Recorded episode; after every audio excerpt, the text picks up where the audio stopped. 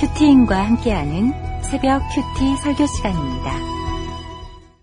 욥이 대답하여 이르되 나의 괴로움을 달아보며 나의 파멸을 저류에 모두 놓을 수 있다면 바다의 모래보다도 무거울 것이라 그러므로 나의 말이 경솔하였구나. 전능자의 화살이 내게 박힘에 나의 영이 그 독을 마셨나니 하나님의 두려움이 나를 엄습하여 치는구나. 들나귀가 풀이 있으면 어찌 울겠으며 소가 꼴이 있으면 어찌 울겠느냐. 싱거운 것이 소금 없이 먹히겠느냐. 닭의 알 흰자위가 맛이 있겠느냐. 내 마음이 이런 것을 만지기도 싫어하나니 꺼리는 음식물 같이 여김이니라. 나의 강구를 누가 들어줄 것이며 나의 소원을 하나님이 허락하시랴. 이는 곧 나를 멸하시기를 기뻐하사 하나님이 그의 손을 들어 나를 끊어 버리실 것이라. 그러할지라도 내가 오히려 위로를 받고 그칠 줄 모르는 고통 가운데서도 기뻐하는 것은 내가 거룩하신 이의 말씀을 거여가지 아니하였습니다. 내가 무슨 기력 있게 기다리겠느냐? 내 마지막이 어떠하겠기에 그저 참겠느냐? 나의 기력이 어찌 돌의 기력이겠느냐? 나의 살이 어찌 노쇠겠느냐? 나의 도움이 내 속에 없지 아니하냐? 나의 능력이 내게서 쫓겨나지 아니하였느냐? 오늘 우리에게 주신 하나님의 말씀은 욥기 6장 1절에서 13절까지입니다. 큐티인 제목은 고통 중에서 중에도 기뻐하는 이유입니다. 어, 원래 저의 새벽 설교 날짜는 오늘, 이 아니었습니다.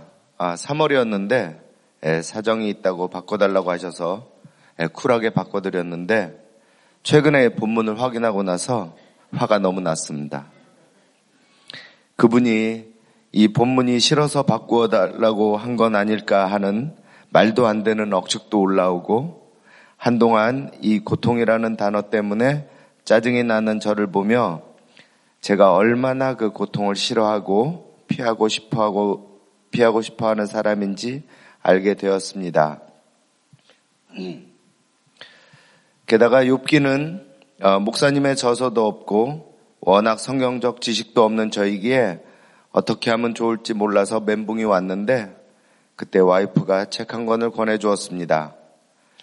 C.S. 루이스의 고통의 문제라는 제목의 책이었습니다. 영어로는 The Problem of Pain이라는 책이었습니다. 듣기만 해도 어렵겠죠? 열심히 읽었는데 어찌나 어려운지 그 책을 읽는 것 자체가 고통이었습니다. 와이프에게 너무 어렵다고 했더니 대학 나온 거 맞아? 라는 무시의 고통까지 더해 주었습니다. 어쨌든 고통에는 하나님의 뜻이 있는데 그 뜻을 발견하고 깨닫는 것에서 더욱 나아가 오늘 기뻐하라고 하시니 아직도 그 수준은 못 되지만 제 삶에서 경험했던 고통 가운데 일하신 하나님을 나누어 보도록 하겠습니다. 고통 중에도 기뻐하는 이유는 첫째, 하나님의 두려움을 알 수 있기 때문입니다. 1절에서 4절까지입니다. 욥이 대답하여 이르되 나의 괴로움을 달아보며 나의 파멸을 저울 위에 모두 놓을 수 있다면 바다의 모래보다도 무거울 것이라. 그러므로 나의 말이 경솔하였구나. 젖는 자의 화살이 내게 박힘에 나의 영이 그 독을 마셨나니 하나님의 두려움이 나를 엄습하여 치는구나. 극심한 고난 가운데 있는 욥이 하나님을 원망하지는 않았지만 고난이 다 해석되지는 않았기에 아직도 고통 중에 있습니다.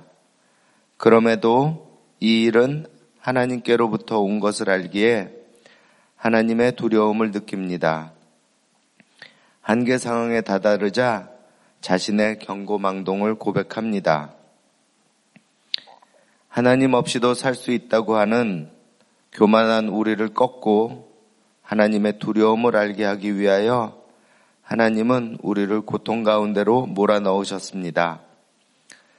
그렇게라도 하나님 앞에 엎드린다면 영원한 형벌을 면하는 길이 되기에 기뻐할 수 있다고 하십니다. 저는 사업에서 성공하신 그래서 큰 돈을 버신 아버지 덕분에 부유하게 자랐습니다. 그런데 아버지는 무서웠지만 세상은 무섭지 않았습니다. 교수님들도 그 차가 없던 시절 기사가 딸린 차로 등하교를 하고 하고 싶은 건 다 했습니다. 돈으로 친구들의 환심을 사고 아버지에게 당한 것에 대한 화를 그 친구들에게 다 쏟아내며 제 감정에만 집중했습니다. 돈이면 못할 일이 없다고 생각하고 오로지 돈 버는 것이 삶의 목적이었습니다. 유학 후 아버지 회사에 들어갔는데 직급과는 상관없이 마치 내 위에는 사람이 없는 것처럼 권세를 부리니 정말 세상에 무서울 것이 하나도 없었습니다. 그렇게 잘 나가던 회사가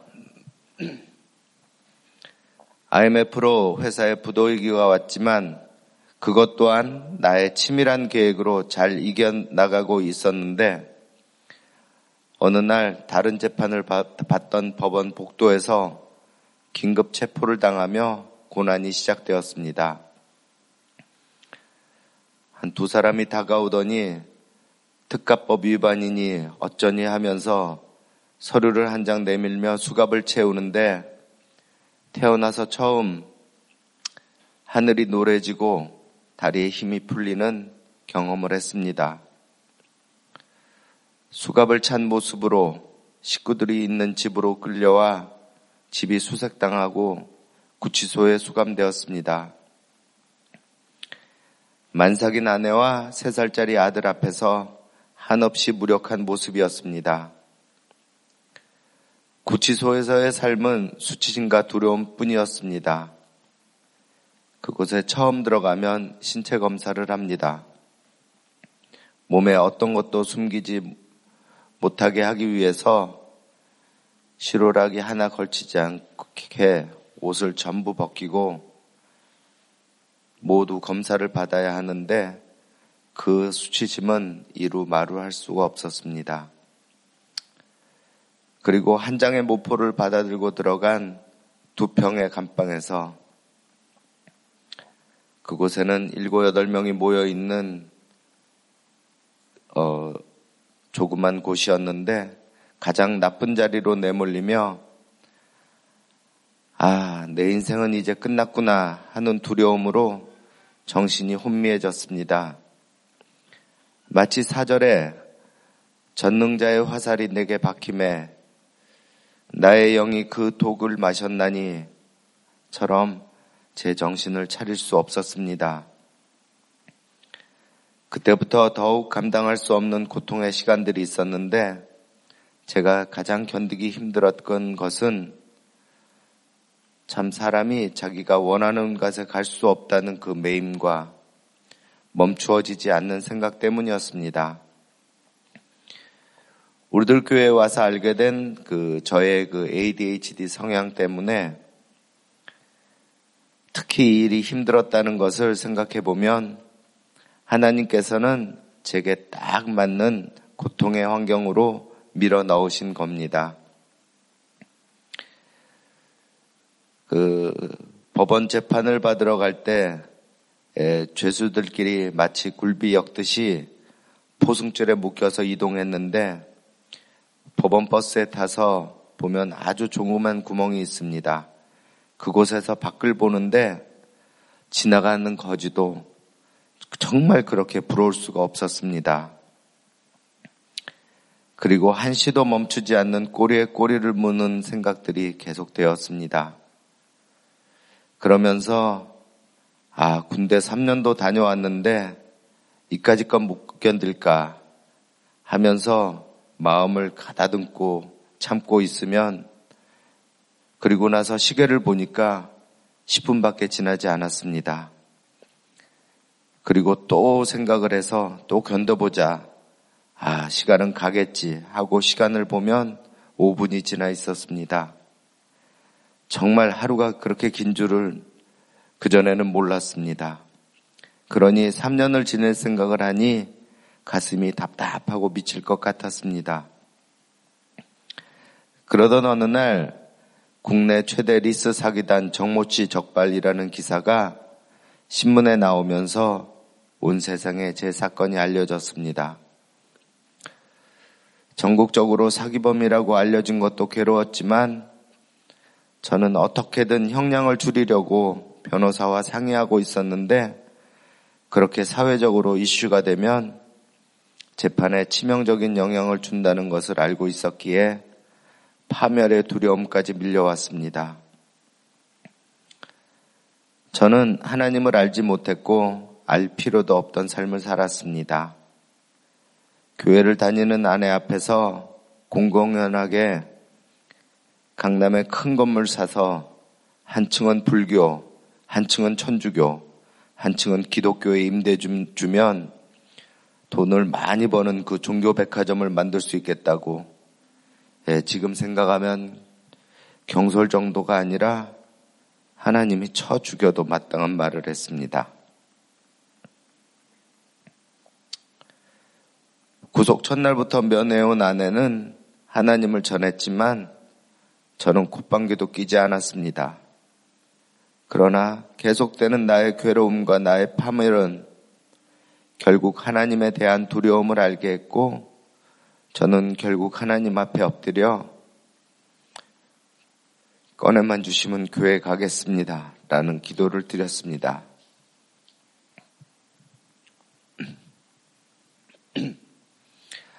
적용 질문입니다. 어떤 괴로움과 파멸의 사건을 겪고 계신가요? 그 사건에서 하나님의 두려움을 깨닫고 기뻐하시나요? 아니면 아직도 그 일이 없어지기만을 바라시나요? 고통 중에도 기뻐하는 이유는 둘째, 상한 마음을 느낄 수 있기 때문입니다. 5절부터 7절까지입니다. 들나귀가 풀이 있으면 어찌 울겠으며 소가 풀, 꼴이 있으면 어찌 울겠느냐. 싱거운 것이 싱거운 것이 소금 없이 먹히겠느냐? 닭의 알 흰자위가 맛이 있겠느냐? 내 마음이 이런 것을 만지기도 싫어하나니 꺼리는 음식물 같이 여김이니라. 풀이 없어지고 꼴이 없어져야 웁니다. 뭔가 부족해서 사람들로부터 미움을 당해 봐야 상한 마음을 경험합니다.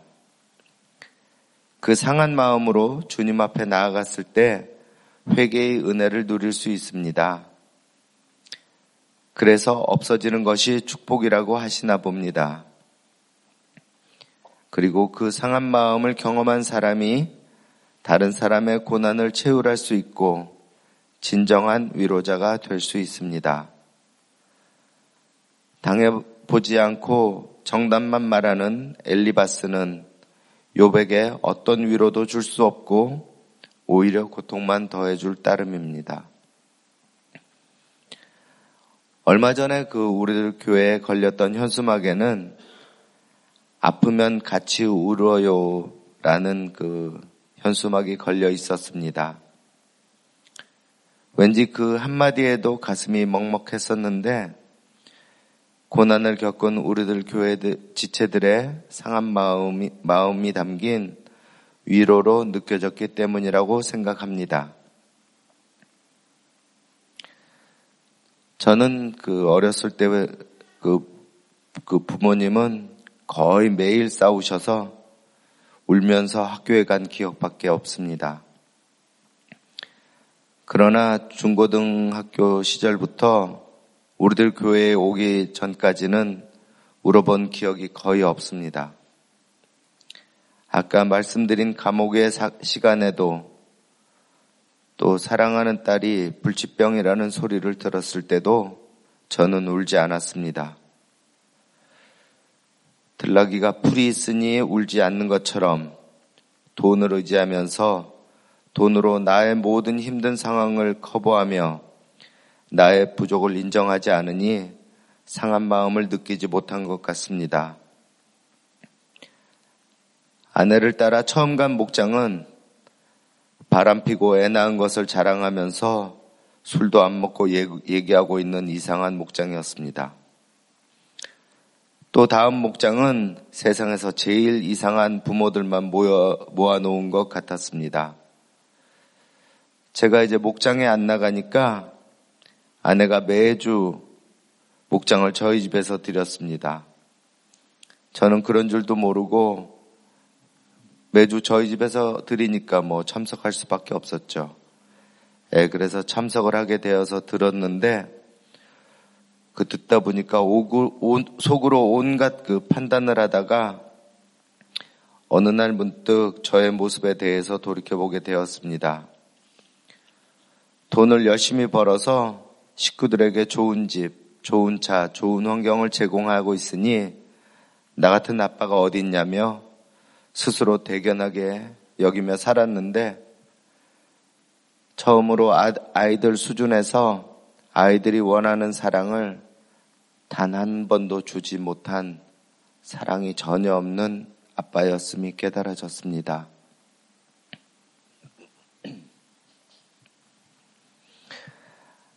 아내는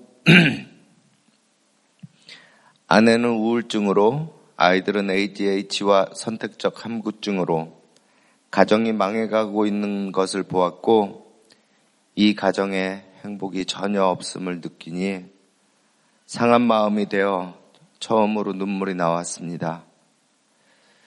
그때부터 주일마다 간증을 들으며 눈물을 흘리지 않는 날이 없었습니다. 지체들이 고백하는 죄에 안 걸리는 것이 거의 없었기 때문입니다. 처음에는 그 주일 강단에서 간증하시는 분들을 보면서 어떻게 저런 놈들이 다 있나 하던 저였습니다.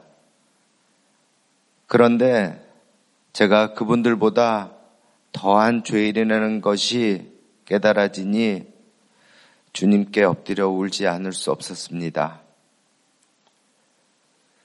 오늘 말씀에 이런 것을 만지기도 싫어하나니 꺼리는 음식물 같이 여금이니라처럼 제 자신이 만지기 싫고 꺼리는 음식물 같은 인간임을 인정합니다. 요즘은 말씀도 많이 듣고 목자도 오래 했는데 여전히 변하지 않는 제 모습을 생각하며 또 눈물이 납니다. 하나님께 죄송하기도 하고 교회에서 직분을 맡은 자로 덕이 되지 못하는 것 같기도 하고 이런 저 때문에 목사님께서는 여전히 우실 수밖에 없다고 생각하며 또 눈물을 흘립니다. 적용 질문입니다. 예배 때 눈물을 흘리시나요? 아니면 우는 사람을 이해하지 못한다고 하시나요? 죄 때문에 상한 마음으로 우시나요? 아니면 억울하거나 자기 연민으로 우시나요?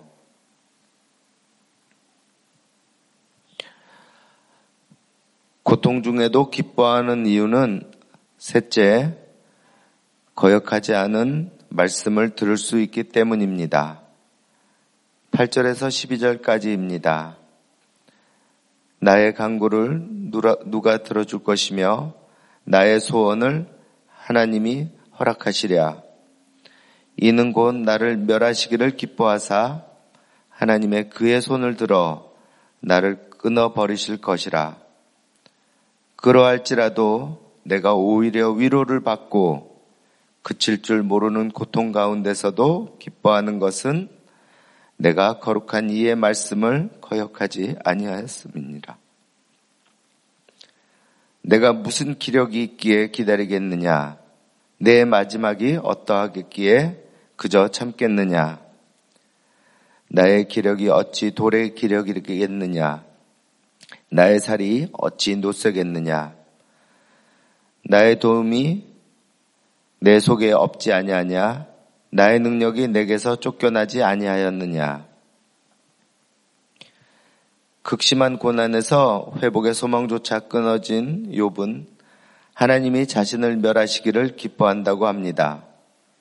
그런데 이 말은 하나님을 뺑덕어미로 여기면서 원망하는 게 아닌 듯 합니다. 왜냐하면 죄송합니다. 바로 다음 구절에 오히려 자신이 위로를 받고 그칠 줄 모르는 고통 가운데서도 기뻐한다고 말하기 때문입니다. 욥은 이 고통의 의미가 자신의 전적 무능, 전적 부패를 알게 하려 하시려는 하나님의 뜻임을 점점 깨달아 가는 듯 보입니다. 거룩하신 이의 말씀을 거역하지 않는 것은 하나님 앞에서 우리의 삶이 밑동 잘린 나무로 이미 멸망함을 인정하고 주님만을 의지하는 것을 말합니다. 비록 고통스럽지만 기복의 가치관에서 구속사의 가치관으로 점점 바뀌어가는 그 기쁨을 알기에 고통 가운데서도 기뻐한다는 고백을 할 수 있습니다. 저는 요즘 고통 중에 있습니다. 그런데 욥처럼 기뻐하지를 못합니다. 그래서 이번 설교 묵상은 더욱 힘이 들었던 것 같습니다. 왜 기쁘지 않은지 많이 생각했습니다. 저의 고통은 지금 하고 있는 회사 일 때문입니다. 저는 조그만 가설제 임대업을 하고 있습니다. 몇 년 전 아주 큰 회사가 저희 제품보다 훨씬 더 좋은 제품을 만들어서 저희 회사에 큰 위기가 왔습니다. 감사하게도 어, 저 역시 더 좋은 제품을 개발해서 위기를 면했을 뿐 아니라 시장에서 인기를 얻어서 거래처도 많이 늘고 수입도 많이 늘고 있었습니다. 그런데 최근 그 큰 회사가 가격을 막 낮추면서 경쟁을 해오니 저의 걱정이 또 시작되었습니다. 게다가 건설 경기마저 나빠지니 또 망할 것 같은 두려움이 올라오며 잠을 못 자고 신경 안정제를 먹으며 견디고 있습니다. 오늘 구절 말씀에 이는 곧 나를 멸하시기를 기뻐하사 하나님이 나를 끊어버리실 것이라 처럼 두려움이 밀려들고 있습니다. 욥기를 시작하는 2월부터 더욱 경기가 안 좋아지니 말씀과 같이 되었더라의 인상, 인생인 것은 맞는데 마음이 요동하고 안절부절 못하고 직원들을 계속 닥달하고 있습니다. 매일 매출을 체크하며 그 출고량에 따라 감정이 너를 뛰며 가족과 직원들이 저의 눈치를 보게 만들었습니다. 직원들은 물건이 많이 나가면 오늘은 날씨가 맑음입니다. 하고 조금 나가면 오늘은 날씨가 흐림입니다. 라면서 저의 기분을 어, 걱정하니 말씀을 듣는 사람의 본은 하나도 보여주지 못하는 실정입니다.